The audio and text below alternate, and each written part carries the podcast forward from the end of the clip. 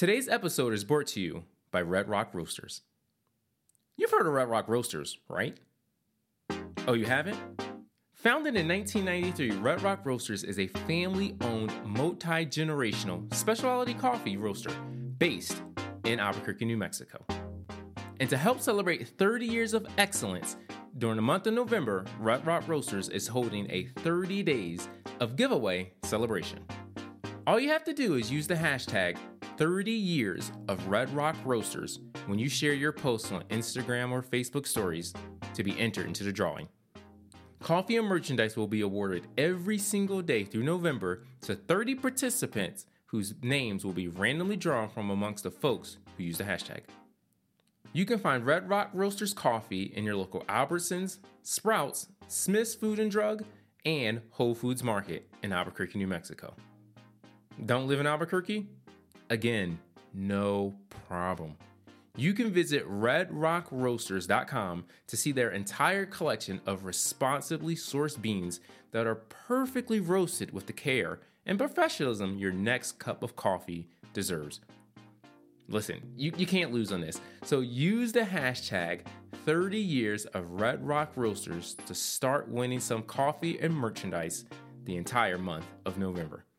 You can find more details in the show notes.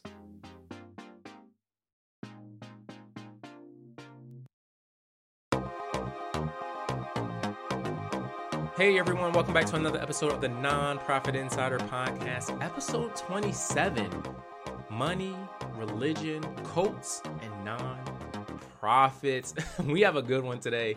Um, we're going to talk a little bit about cults. In recent a recent documentary I picked up, had a chance to watch on Netflix, Escaping Twin Flames. A lot of people have been talking about it. I'm going to talk about it, but a little bit more from the nonprofit angle. I think you all are going to appreciate that. We're going to get to that here in about five minutes. And I'm going to do a rapid fire books uh, a little bit later in today's episode where I'm going to talk about the book. Let me make sure I have it here How to Be Great at Doing Good why Results Are What Count and How Smart Charity Can Change the World by Nick Cooney.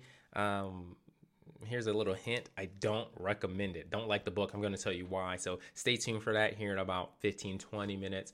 If you haven't had the chance already, be sure to follow us on Instagram at the Nonprofit Insider. We have a lot of great content coming out over these next two, three months. Uh, so, yeah, definitely pay attention to what we've got going on because uh, I think we're going to have a, a, really good boom in 2024. And it's funny because we're on episode 27. And I remember when I first started the podcast, I said, if I can just do one episode every two weeks, that's only 27 episodes. I can do that. I can do 27 episodes. And, and we're not, we still have four months until the first year anniversary of the Nonprofit Insider Podcast, and we've already got 27 episodes. So we're just going to keep rocking and rolling. There's no need to stop. We're just going to keep kind of banging these things out. And look, normally this is where I transition. I say, hey, we got a nice news segment, but no news segment today. It's Thanksgiving. You all are watching football. You're getting ready for family. Maybe you're traveling. So I wanted to get you in uh, under 30 minutes with with a nice episode that you can consume and what better way than to talk about cults, religion, and money? I mean, those are just things that so many of us really enjoy. And I'm a big fan of uh, documentaries and cults, so we'll talk about that. Uh, but one of the things I wanted to do here, I was doing some research and I said, you know what? I, I'm always looking at different aspects of the IRS, a nerd like that, where I really enjoy taking the time to see some of the aspects of what the IRS is doing when it comes to providing tax exempt uh, uh, tax exempt status to different organizations. And so I was able to kind of look at the uh, 2019 IRS data book. And I want to read you some numbers that I think you all will find very interesting. In 2009, according to the IRS, there were 1,870,000 666 organizations exempt from tax. I just find that so interesting. 666 religion, and we're talking about religion. All right, that's neither here nor there. Of these, 1,365,744 were designated as 501c3 charitable organizations. And we know most people out of all the different nonprofits are familiar with the 501c3 designation.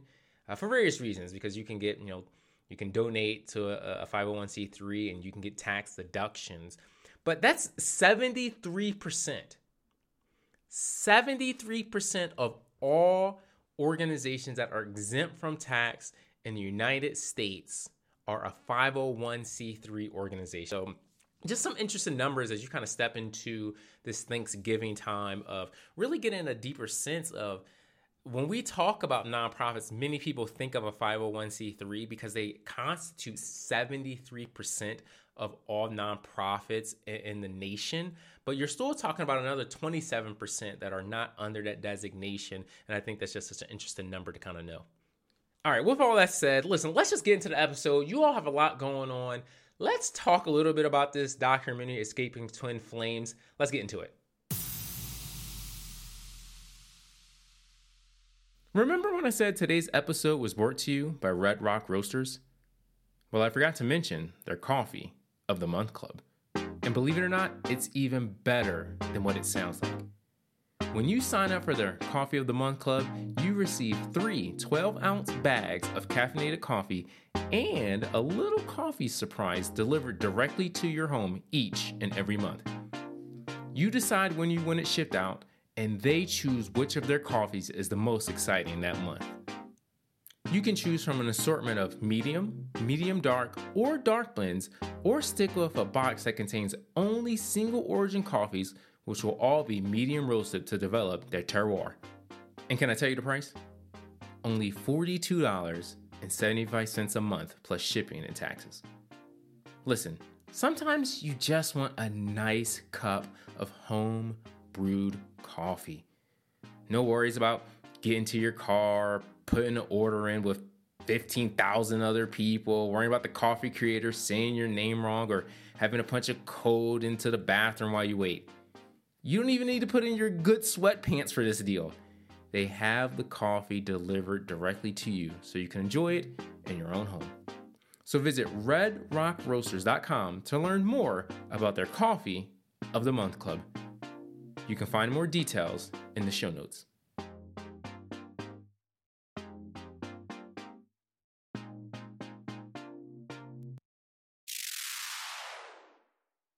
All right, everyone, welcome back. Time for our main segment of the day. And about a week ago, I had a friend reach out to me and said, Hey, hey, Swim. They texted me. They said, Hey, Swim, have you heard of the documentary Escaping Twin Flames on Netflix? I said, No, I haven't heard of it. You know, what's the deal? Is it something I need to check out? And she said, Yeah, this is definitely something you need to check out. It just came out. And I, I think for a variety of reasons. She said, I think this is one you're going to like. And so I, I, trust this person. And if you've been listening to the Nonprofit Insider podcast for some time, you may remember back in episode 17, I talked about a friend in the industry who had texted me and said, Hey, Swim, have you heard of nonprofits tracking employees' location slash GPS? And I said, I definitely haven't heard of that. That sounds illegal, but tell me a little bit more. And she texted me a little bit more and said, okay, okay. She explained a little bit better than the text kind of indicated. And so this is a person that really gives me some great insider information because she works in a very high level nonprofit. So she's always giving me some really good stuff to talk about. And so when she says, hey, I think you should check something out, I definitely listen to her because she's an insider. Go to Netflix. It's a Saturday put, put put the kid to bed. I happen to have some free time, I had like an hour or so. Put it on, and in the first four minutes, I am hooked. I am hooked. And it's very clear with the direction that the producers and the director and the editors and all that stuff, it's very clear that they are setting it up to, to, to make it very obvious that this organization called Twin Flames University, and I don't want to give away too much but I am going to give away some things here and there. So if you haven't watched it yet, you know, it's Thanksgiving. You know, you got off tomorrow if you're listening to this to Wednesday. You got you got the weekend. You probably got some time off. Watch this documentary on uh, Netflix. But it's about this organization called Twin Flames University. And the basic premise is that in life, everybody has what they call a twin flame, someone whose fire and energy matches yours. And so it, they, they set it up that it has all the classic makings of a cult the, the love bombing, uh, the increased occupation of time, the isolation of family and friends. This organization really gives about a, a us versus them vibes. And, and of course, one of the big things is the separation of the person's money and resources. And I tried to look up the exact definition of a cult according to like the FBI or maybe the CIA, and I couldn't, funny enough, I couldn't find anything. But as we know, with many cults, it's kind of like a, a social, uh, what's the word I'm looking for? It's like a social group that's that's kind of detached from the rest of mainstream. And look, just be honest, sometimes that's not always a bad thing, all right? If you have different ideas or different thought patterns, there's a lot of times where the the the use of the word cult can be thrown around and it's not always accurate. But in this case, it, it feels pretty accurate. And we know at its core, many cults seek one of two things money or power. And usually they, they, they seek both and they become intertwined. And where some cults start off with the power, like that's the thing they want first, and then they get the money. And then other cults start with the money and then they get the power. But whichever comes first, the other is usually not too far behind. And this documentary portrays it in a fashion that the, the leaders of this Twin Flames University, Jeff and Shaleia, they're first attracting people through through money because they, they have courses and those types of coaching and leadership groups where you pay them you know, $250 a month or uh, you know, $100 a month, whatever the money may be, you pay them and their structure a particular amount of money. And in exchange, you get to be a part of coaching sessions, you be, get to be a part of this group and learn all the different ways to harmonize your life in a fashion where you can attract your twin flame. So they start off with the money, but of course, once they get the money, very, very quickly, they start to gain a lot of power. We see this in a lot of you know MLMs kind of work in much of the same ways. We'll talk about that another time. Uh, and some people say politicians will do it the other way around, where politicians will get the money first and then they get the money second. And a classic move that many cults make um, when moving into various spaces as they expand and as they grow is that they'll say, no, no, no, we're, we're not a cult and, and they'll use that as a way to deflect. No, we're not a cult. And again, sometimes that word can be thrown around in a little bit of a disparaging way for groups that aren't actually cults. But they say, no, no, no, we're not a cult. Uh, and they'll say, you know, we're not actually, they'll get to a point where a cult will generally say, we're not a cult because they don't want you to think they're a cult. And we're not a business. Instead, we're actually a religion. And it's at that point where you start getting into my wheelhouse of nonprofit status. One of the most popular episodes I've had so far here on the Nonprofit Insider podcast is episode seven, titled What is a Nonprofit Anyway? And in that episode, I give a breakdown on what the IRS actually uses to constitute an organization to get nonprofit or tax exemption status. And one of the big ones we know is religion. And religion is a classic way for many, many groups to come together, you know, harmonize and, and, and just really bring about community. And a classic move of many cults is that they'll move into the space of saying, again, they're not a cult. In fact, we're not even a business, we're a religion. And in this documentary, it's in the second episode around the 22 minute mark where the leader of the organization uh, uh, of this Twin Flames University says, Hey, great news, everyone. And I, and I quote, We're going to turn part of our business into a religion. And at one point, he says that the, the image of Christ is me and that he's the second coming of, of it's, it's just weird. He basically compares himself to Jesus and it's just absolutely it's just terrible. And so he he he talks about how yeah we're turning part of our business to an, into a religion called Church of Union. So they register this church as a nonprofit, and then their desire is to have for-profit businesses underneath. I mean, this is I, have been using this word. This is the word of the day. Classic. This is a classic move because if we're being honest with ourselves, there are many parts of society that are really kind of cult-like. You know, Taylor Swift is in the news a lot. That's kind of cult-like.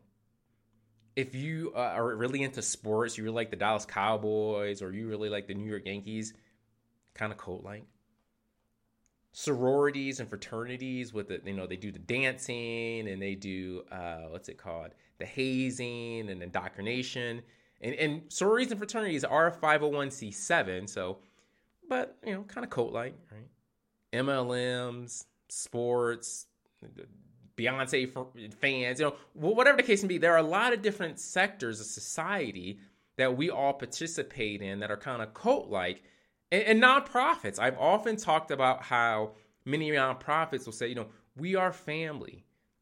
Love the mission. Let it guide you. Eh, it's kind of cult like. So to think that religion is not cult like, this isn't to get this isn't to get into conversations of you know what religion is or isn't, but to say it's not kind of cult like would be ridiculous.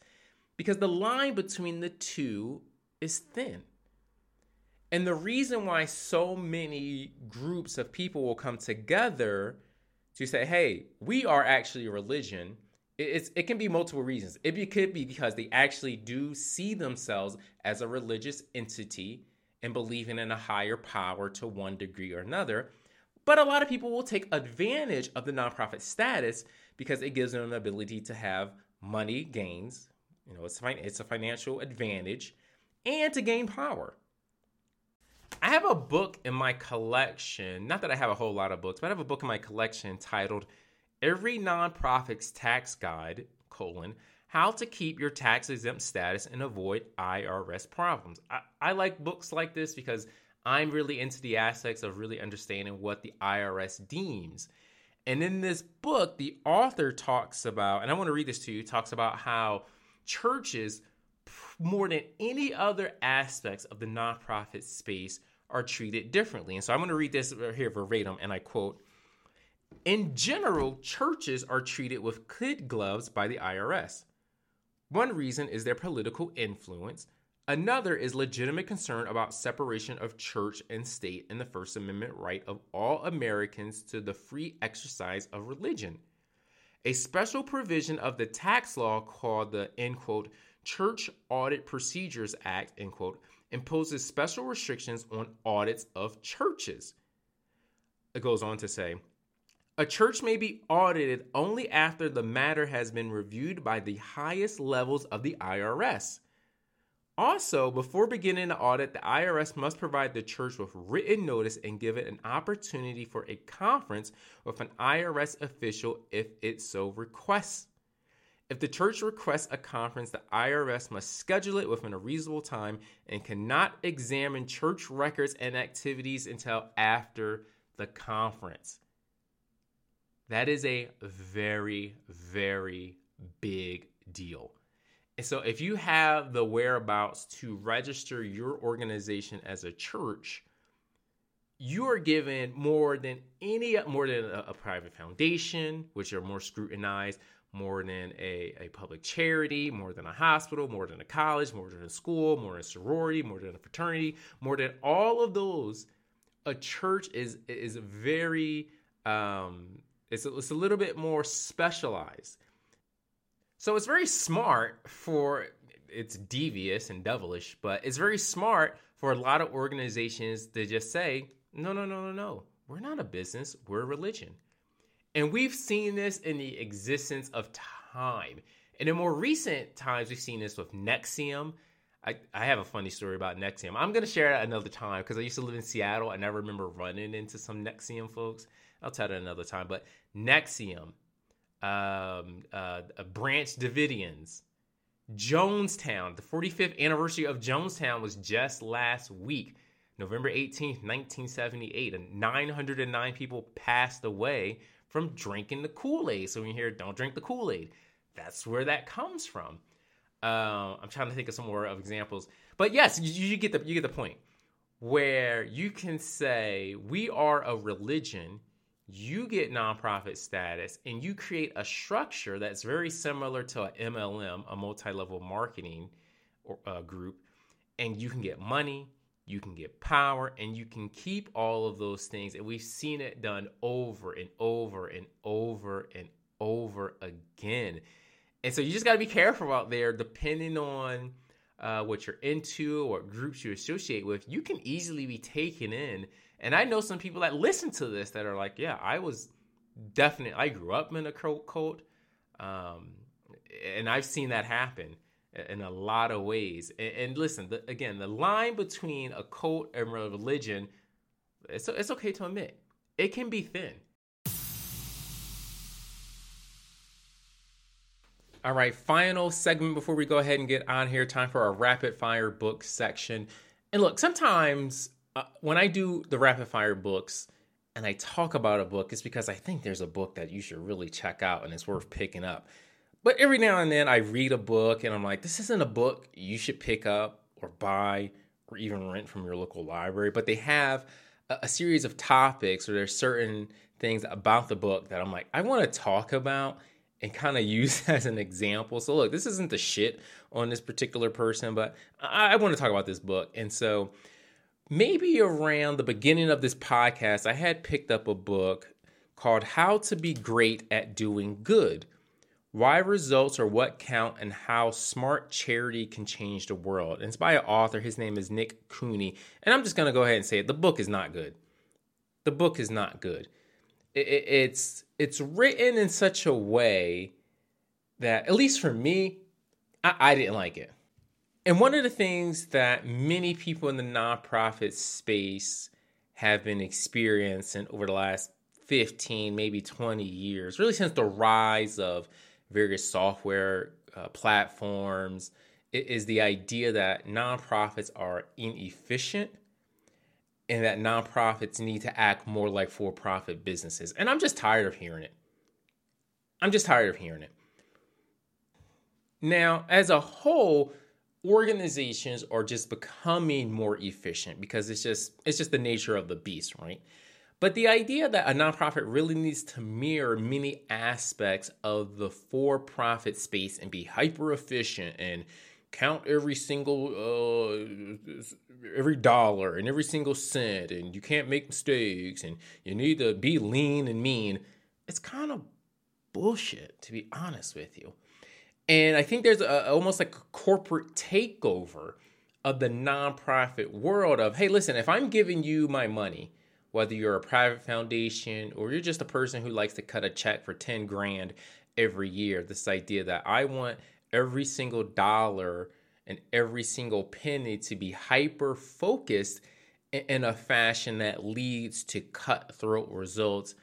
That's just not that's just not the nature of being in this industry. And i speak and i talk to so many people that are executive directors that are board members that say it's they're they're they're getting squeezed by their donors or their leadership group in a fashion that really doesn't align with what the purpose of a nonprofit organization generally should be, especially when we're talking private charities, or excuse me, excuse me, when we're talking about uh, public charities and the like. And in this book, How to Be Great at Doing Good, the author really is talking about how we need to focus on the result and I'm okay with the industry changing their approach to say, hey, listen, we have a big deal when it comes to homelessness. How many people are um, unhoused at this point in time?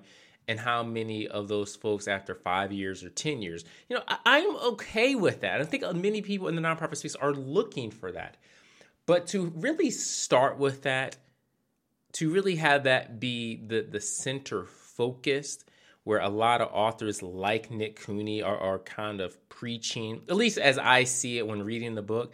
I think it's just a false narrative that that nonprofits are inefficient, they don't really care about change, and that they should be moving more into that space. And another reason I, I, I don't like the book, it's very self-serving. And listen, I'm okay with self-serving. You're listening to this podcast now. Maybe you're watching this this video on Instagram. You're you're kind of hearing me speak. It's self-serving, right? We're all to a degree self-serving. But in the book, when he's talking about various examples, it, it's very clear where his allegiance is. And so one of the things in the very back of the book uh, about the author says Nick Cooney is director of education at Mercy for Animals and founder of the Humane League. He is also the author of Change of Heart What Psychology Can Teach Us About Spreading Social Change. So, listen, I'm not knocking this guy. He's a smart guy, clearly. He, he does a lot of things, and he's written a book. He's done more in that particular space than I have. But on page 103, under the chapter, How Can We Drive Our Favorite Charities to Succeed? I want to read you two paragraphs real fast that I think are very telling. And it says, and I quote, Consider, for example, Charity Navigator's ratings of hundreds of animal protection charities. When we discussed animal protection earlier, we spoke about how there's a pretty obvious bottom line goal for animal protection groups. Their bottom line is to help animals. If we look at Charity Navigator's rankings of animal protection groups, though, we see that there is no special relation between the rating given to an animal protection charity and how many animals the charity helps. And basically, he goes on to basically say, like, Charity Navigator's rating system is flawed. It doesn't really focus on the results and blah, blah, blah. Okay.